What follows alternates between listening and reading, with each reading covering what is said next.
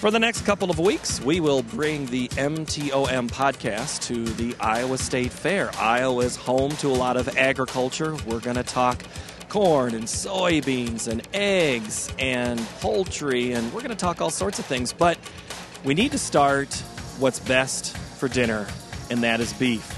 Chris Freeland is the executive director of the Iowa Beef Industry Council.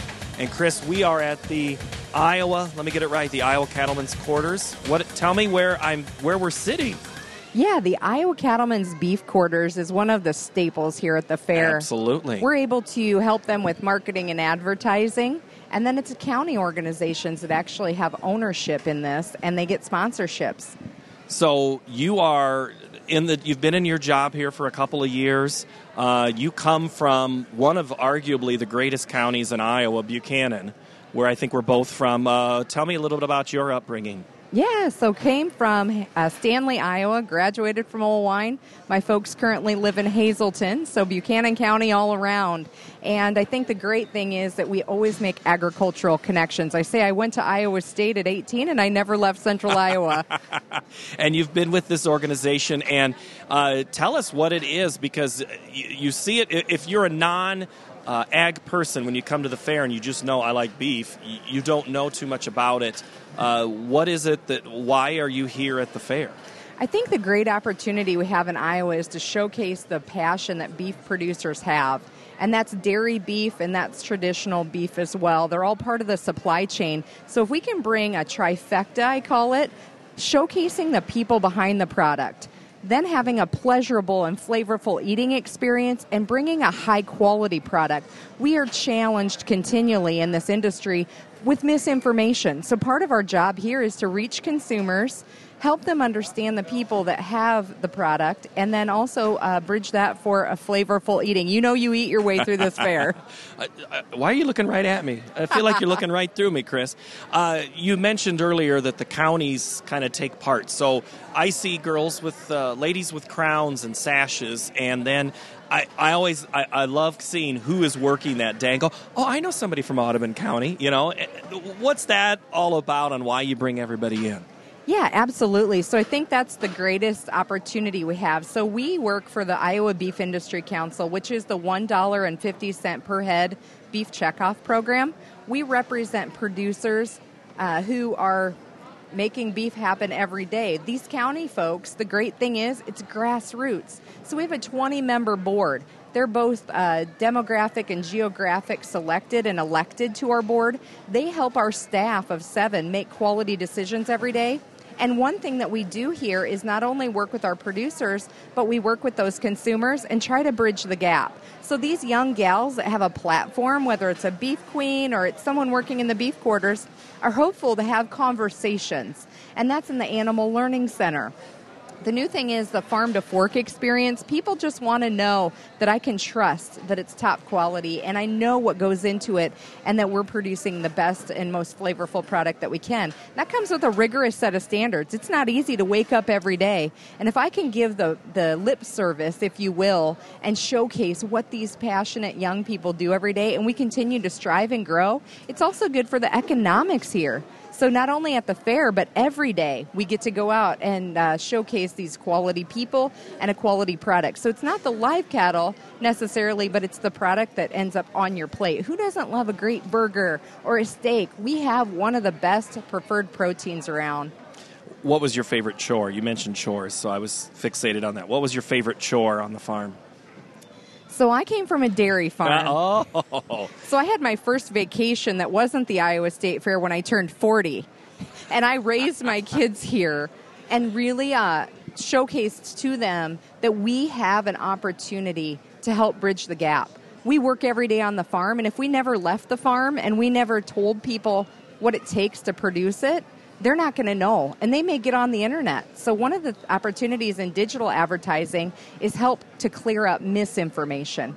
So if we can also um, root that in science we're very credible. So we never want to go out and say something that's our opinion. We want to make sure that we can back up that statement. And that's one of the things that we pride ourselves. We are oversought on the national checkoff the $1 through usda We have that governmental oversight. On the state side, we're oversight and work really closely with the Department of Agriculture and the state treasury.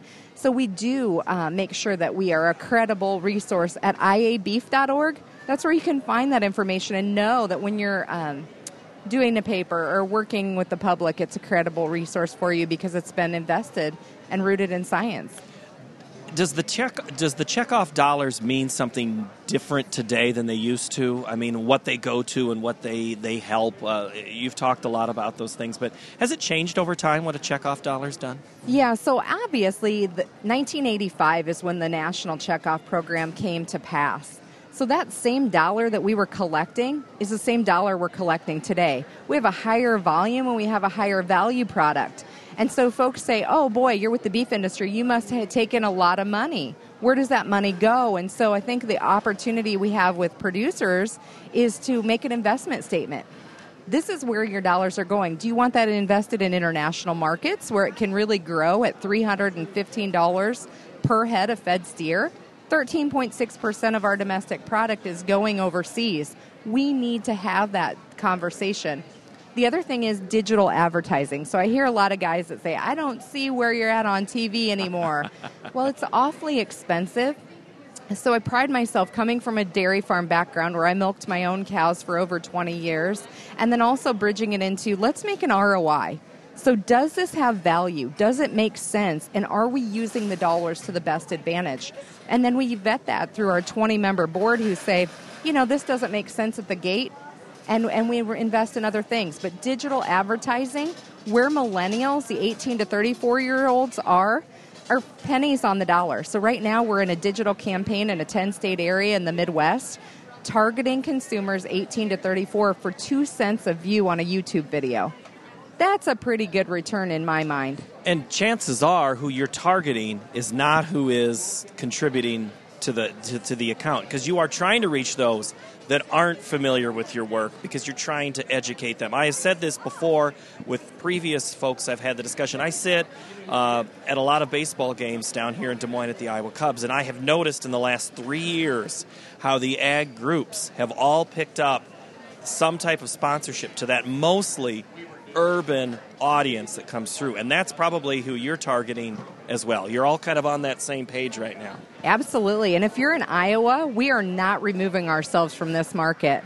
So, partnerships with Hy-Vee and Fareway, who we appreciate and, and enjoy in the supply chain. One thing, if you're across Iowa, we have mobile billboard. So, we invested in a partnership with Fareway. So, we have Dan Hanrahan from Madison County on the back we also have burgers and steaks and the beef it's what's for dinner. That beef it's what's for dinner relaunched. It it kind of went silent for a little while nationally. So, whatever state you are in, we're amplifying that message. And we want to make sure that you get the tagline, you get the music, and the next generation is feeling good about the cowboy way, if you will. There you go. Now, you mentioned the Iowa message has kind of gone to those surrounding states. Why, why do that? Yeah, so we have 4 million head of cattle in Iowa and we have 3.1 million people. And based on our consumer insights, 98% of the population are consuming beef.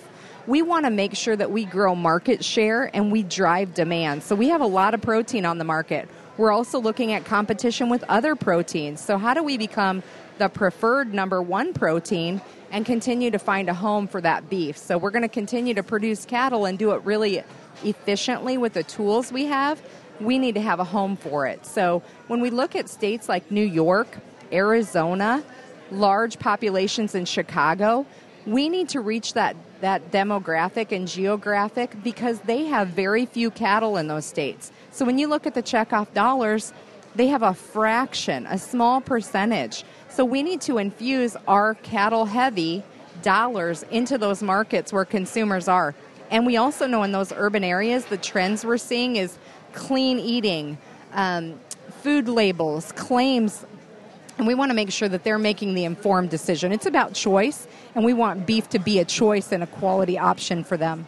So I'm guessing you don't put a lot of money in Texas or Nebraska states that are heavy producing that they would just pick it up. So New York is one of those. What about California is a big ag state, but California is also a ridiculously large urban state as well. Um, you, you talk about those states and you talk about the United States, but I would imagine if you look down to, let's go south of uh, New York into Washington, D.C., you've been watching trade. I can't imagine what it's been like for you in your industry to look at. I know what it's been like for us trying to produce the market to market show covering trade. How do you keep ahead of what is happening at any given moment, or let's face it, any given tweet? Yeah, so you possibly can't do this alone. It's the power of partnerships, right? So the checkoff investment through the U.S. Meat Export Federation is quality. So that group has 130 countries that they have boots on the ground in multiple countries. Someone in in that country who understands the language, who understands the culture. So when we look at uh, checkoff, we cannot be involved in policy we cannot be involved in lobbying. So our role is strictly end product promotion, research, and uh, information. So when we look at the international market and those boots on the ground, we get all of our market intel, our market trends. Japan is number one. One interesting thing is Korea. As the Asian middle class gets more dollars in their pocket, they are no longer a, a, full chopstick society. We're seeing that their government is actually recommending them to eat more red meat. So they're into Korean barbecues, different sauces, uh, the bento boxes in Japan. That is all th- uh, branding. Eat beef, eat American. So when you go into those uh, markets and you look in the grocery section, even if there's not a label on the package that says this is a product of the U.S., we're also seeing a shelf tag.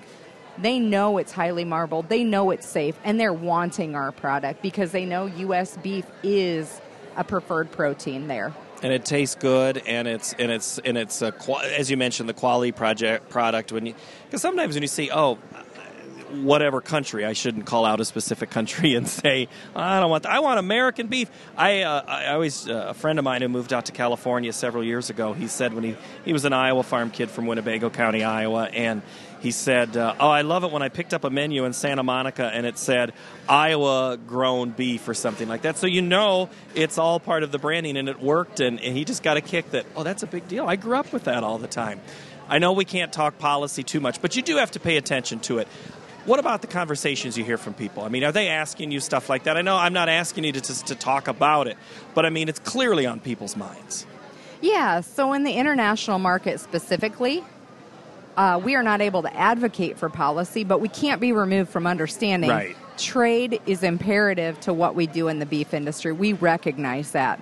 And again, when you look at 13.6% of our domestic supply being exported, the other thing I think you need to really pay attention to is the emerging markets. Mm-hmm. Okay, so when we have livers, not a lot of liver demand I'm not a fan here. of liver, but there are people in other places that do. Tongues, yeah, intestines, kidneys. We have to find places for those markets, and right now.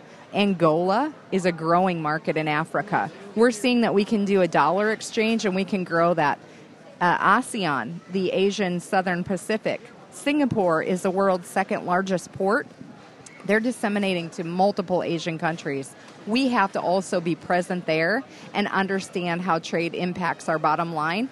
And we owe it to our farmers to continue to be relevant, to be timely, and to understand. And I think that's the exciting thing for someone like me who's passionate about the industry and agriculture in general is we are able to be their mouthpiece. And if we are representing them at the table, we're representing farmers' interests. We don't want that to ever be taken for granted, and we certainly like to hear from our farmers. They can talk to anybody in their local um, area that's represented on the board. They can call our office. So, uh, calling the Ames office, stopping in, we always want to hear from people out in the country that might have great ideas. The Fareway idea came from one of our local producers really? who was at a meeting that said, Well, if you really wanted to do something, do this we certainly are open and we want to hear from people. And if you get to the Iowa State Fair, the beef life cycle in the Animal Learning Center, the other thing is we're going to have a farm to fair event, a large table on the Grand Concourse with farmers engaging with consumers, and they're going to be able to have conversations. We know that farmers are one of the most trusted resources. A lot of times I hear, Chris, you get paid to say this, you get paid to do this.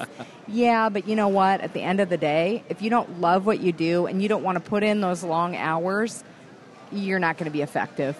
your long hours today. We're recording this on the first Saturday of the fair. This is a big day for you. Yeah, so we have the Governor's Charity Steer Show, and we we engage in that on the Beef Checkoff as an image building opportunity. We have so many great conversations, and to be able to have the governor who started with Terry Branstad and transitioned to Kim Reynolds, committed and passionate. And it's a partnership with the Iowa Cattlemen's Association. So you not only look at the live cattle and the showing portion, but the platform to share the image. This is what we do. And then it goes back to the Ronald McDonald House charity. Uh, what that has afforded us on Friday, we took the kids who are showing in the steer show and their families, and we volunteered all day. And we planted trees and we planted uh, shrubs we had a patio. So to, to make them really close to the mission and find out how they're affecting 270,000 visits over the course that we've invested back into them. It's not a fundraising event, it's a, a consequence of what we're doing, and cattlemen care.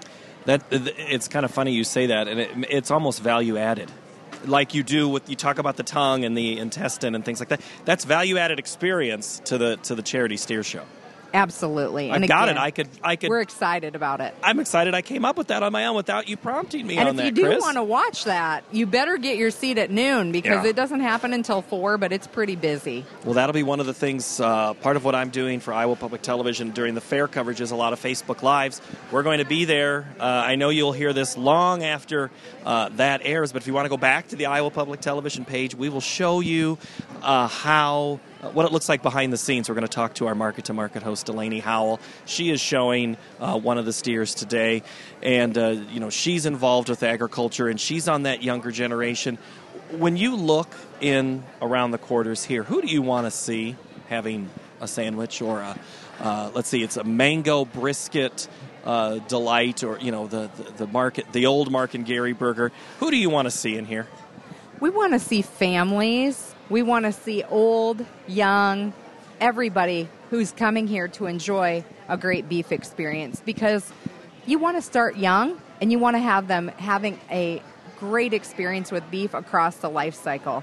So when you start young and you get a flavor for it and a taste for it, sometimes people here are coming annually just to have that hot beef sundae. we try to introduce new new burgers. So uh, Friday was the best burger contest. Winner was here featured at the uh, Cattlemen's Beef Quarters, and that was the Cafe Baudelaire in Ames. So every year we try to showcase these great Iowa restaurants, and we work with culinary students. And a lot of times now the chefs are telling us that we don't get a whole lot of information about the industry, but we're asked questions on the menu now. It's no longer about what spice did you use, it's where did you get this beef? Can you tell me about the people behind that product?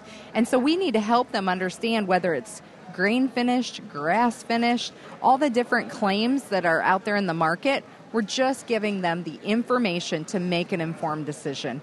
I think of uh, a couple in Marshall County, Iowa, and they won uh, an Ag Award earlier this year. And I and they have a store right there through uh, I think it's Albion, and uh, they sell direct to consumer right there.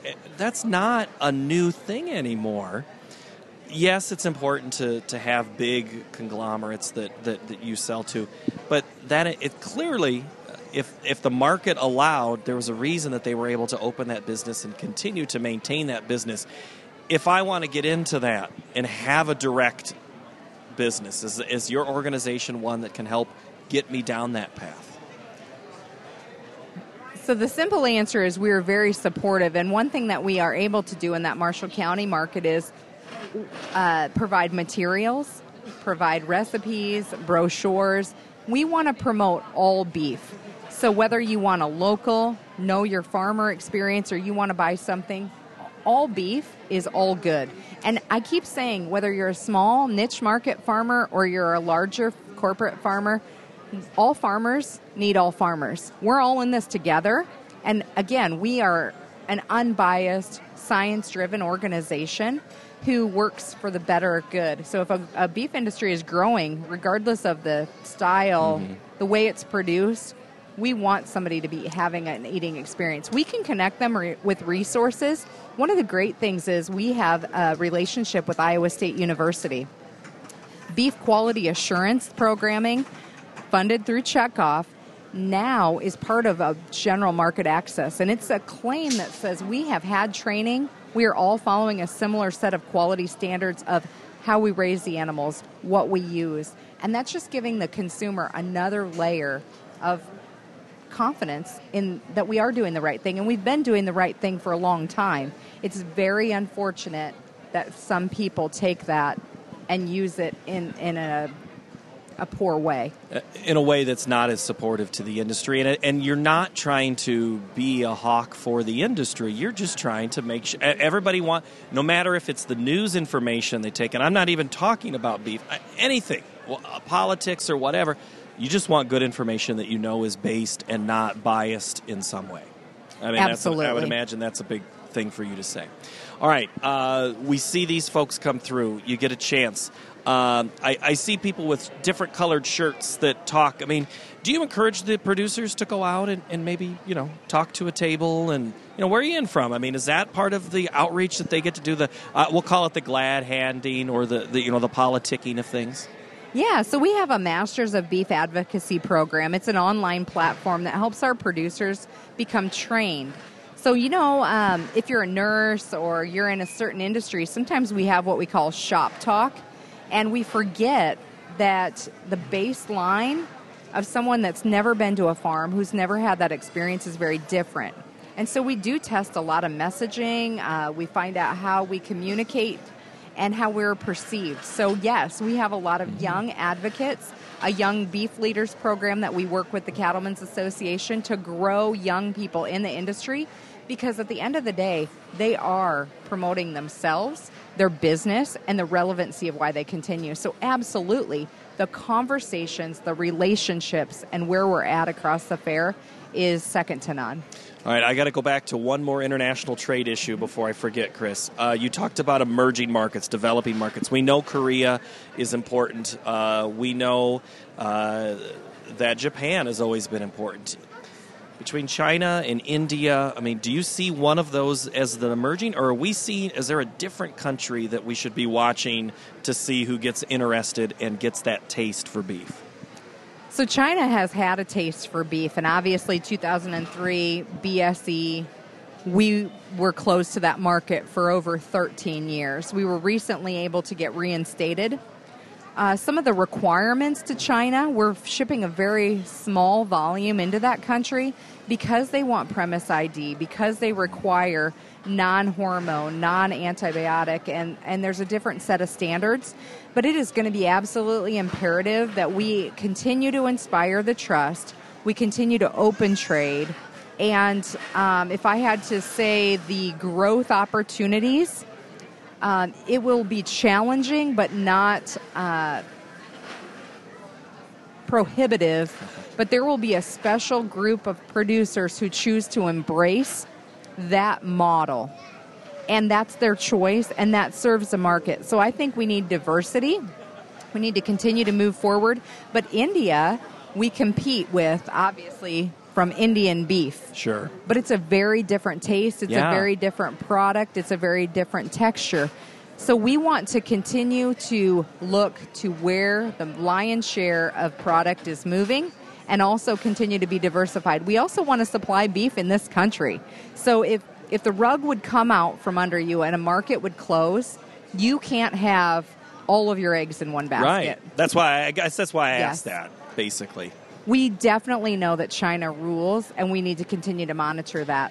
And I know from a market to market standpoint, we usually end up talking pork more in the Chinese market. But when you do see those stories about beef getting in there, I know you see it as a, as a great opportunity for, for more product. Uh, but diversity is important because of as you mentioned, as one door opens, another one uh, one closes, another one might open, and you have well, to and I think Korea is another example. If you look at where Korea was, they were rioting in the streets against U.S. beef, holding it as a political hostage.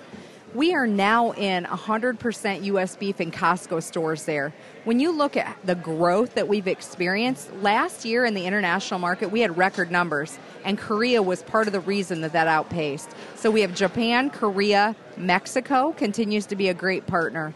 So I think when we look at where we are successful and where we continue to grow, we have unmatched potential and we're going to continue to, to reach out where we need to be.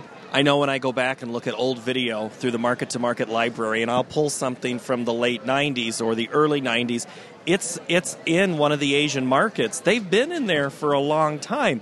And so when you get past that first generation into the second and to the third, got to have a big smile about that type of thing, knowing that, oh, that's established. And then that consumer is going to push up and demand they get uh, the product that they have grown to like the taste of. Absolutely. So I think when you talk about trade and you talk about beef there, it's a, it is consumer demand. And if we continue to market in country, we use the investment of checkoff with U.S. Meat Export Federation. Um, I'm fortunate enough to sit on the Unified Export Strategy Committee at the national level. We're able to have two representatives that go as producers into those meetings to help shape it. We also have five federation directors who are from our board that go to National Cattlemen's Beef Association and they help shape policy in Export Growth Committee, Consumer Trust, Safety. We look at safety. Imagine if you have a safety challenge, you're immediately shut down. It doesn't matter how great your marketing is if it's a safety issue, and that's why U.S. beef does well. Yeah. We have some of the most stringent standards, and we're going to continue that. Uh, last couple of questions here before I forget, Chris. Um, you talk domestic and you, you, you talk in this country and growth and importance of markets and importance of, of, of building trust and that's something that hasn't gone away and in fact it might even be more important uh, than you've ever had to deal with but if i'm someone watching and i want to see we're not talking policy but if i want to follow policy what group should i follow as both a consumer and as a producer who should i follow to see where that policy discussion is going and, and, and just pay attention. Who should I be watching? Can you tell me that? Or am I going to get you in trouble with that? So I think you need to make an informed decision. Just as I shared that Checkoff invests in research, one of the things we were able to do is work with the Iowa Cattlemen's Association, the Iowa Farm Bureau, Iowa Corn, and the Iowa Area Development Group. And what we learned by commissioning a study in 2017 using the Iowa State Beef Checkoff, the additional 50 cents, we established a baseline. We have a $6.3 billion industry in Iowa. We have 32,317 jobs that are inspired by the beef industry. That's huge. Mm-hmm. So when you look at what is the future potential, why do we want beef in this state? We can produce quality beef because we have natural resources. So I think making an informed decision, whatever group you choose to follow, is the important thing that you ask good questions. We certainly want to, you to make an informed decision based on fact and then based on your individual operation. Like I said before, beef farmers all need mm-hmm. beef farmers, and we're all in this together. I think the other unique thing, uh, as you touched on, is we work together in Iowa, commodity group to commodity group. So we sit at the table in some of the investments with the Coalition to Support Iowa Farmers. That's corn, soybeans, poultry, pork. If we are all at the table together, and we're talking and we're understanding where we go. We have the Iowa Food and Family Project. We have the Iowa Ag Literacy Foundation. The power of partnerships is huge because we cannot be on a ship by ourselves. We need to all work forward and move together with a positive momentum. And that's unmatched, honestly. We have other states that look to us and say, How do you do it in Iowa? And it's because we work together. I'd get in trouble if I used the Disney line, but it's the high school musical line. We're all in this together in Iowa. That's really what it is about. Could you sing that? I bet you. I bet you we have a, a We're good all voice in here. This together. Oh, Paul, That we you sing brought that. it. We sing it all the time. We've watched it at our house a time or two. We're very familiar with it. Um, Iowa, you do talk about how everybody has to work together. Iowa might not be the biggest beef producing state, but we, we are really good at pork, we're really good at corn, we're really good at soy, we're really good at beef in this state. So when you look at those other states that might be ahead of us in numbers, um, are they looking to you for information, or are you looking to them? How does that relationship work with the Texas and Nebraskas of the world? It's symbiotic. So we come together three times a year, and we also get our staffs together. So if we're marketing in Iowa and we're investing those dollars on behalf of the beef producers, we're also talking to Texas, we're talking to Nebraska, and I think that's the efficiencies that we gain. So I always talk about R and D, rip off and duplicate. so if we have a great idea or something that we've done, uh, one of that one of those examples is the economic impact study that we commissioned. There are now states that are looking at that to replicate that mm-hmm. and understand what their state looks like. The other thing that we work together on in a 10 state area is to target the metros. So, digital advertising, rethink the ranch, farmer producer profile videos. So, yes, we work together. We understand the importance of doing so. And again, we're, we're in this together. So, if there are good ideas that come out of these other states, we want to extend that message even further. Mm-hmm. Um, and I think you can gain efficiencies by pooling dollars, having one overarching mission. And the Beef It's What's for Dinner is the national tagline. So, whatever state you're in in the U.S., you know that you're going to see that, you're going to hear the music, and you're going to get that whole good feeling. And the next generation of millennials didn't quite understand what yeah. that meant. So, I think, again, the trifecta, we're going to make that happen. All right, the last question is the hardest and most political. What's the best item on the menu here? My goodness. Paul, you're killing you me You have here. to pick. If you have to, okay, I'll let what you off the. What is my favorite? Because remember, it's about choice. That's true. So I would recommend that you come here to the Cattlemen's Beef Quarters. And I have several times. And you try whatever is your most favorite cut of beef. So do you love prime rib? Guess what? They've got it here. I, I know they have it. I'm still a big New York strip person. And and what do you have that's if I like that or the or the sirloin? So we have a ribeye steak sandwich. Yes, you do. We have a prime rib, which are whole muscle cuts. We have that brisket mango yes. tango. Brisket is making a huge opportunity and splash in the state. That was traditionally a Texas style yeah, meal. Right, right, right. But we're seeing value, or they ground it into a burger. And the other thing is, who cannot love a great burger? I mean, the great Nancy Degner, who I assumed her position three years ago, was a huge burger fan. That's why we have a burger contest in Iowa. So come here for the hot beef sundae, the roast that's shredded. Oh, yeah. It has mashed potatoes and that cherry tomato on top. So you're saying you pick a different thing each day? Absolutely. I've had them all. As long as it's beef. Yes. You can't just have one. And I knew that that would, because I don't want to get you in trouble any further than this interview probably did, Chris. Oh, yeah. We were on the fringe, Paul. We were on the fringe. But and, I appreciate the opportunity. Again, this is what it's about is forging these relationships, getting it in the consumer's mind, and then helping and the investors, the farmers, understand what we're doing. And so many times they have to make really challenging decisions on their farm we are taking that same uh, sense of responsibility and working at the grassroots level escalating it up and making a, a, the biggest impact that we can. And you're making an impact because I look at the line. It's not. E- oh, it is after 11 now. There's a huge line already, and somebody's going to want our seats. So I'm going to let you off the hook anymore, uh, any further than that. Chris Freeland is the uh, executive director, Iowa Beef Industry Council. Thank you so much for joining us here on the MTM podcast. Thanks for having me. All right, that's Chris. My thanks to her for being a part of the MTOM podcast, which is a production of Iowa Public Television and the Market to Market program.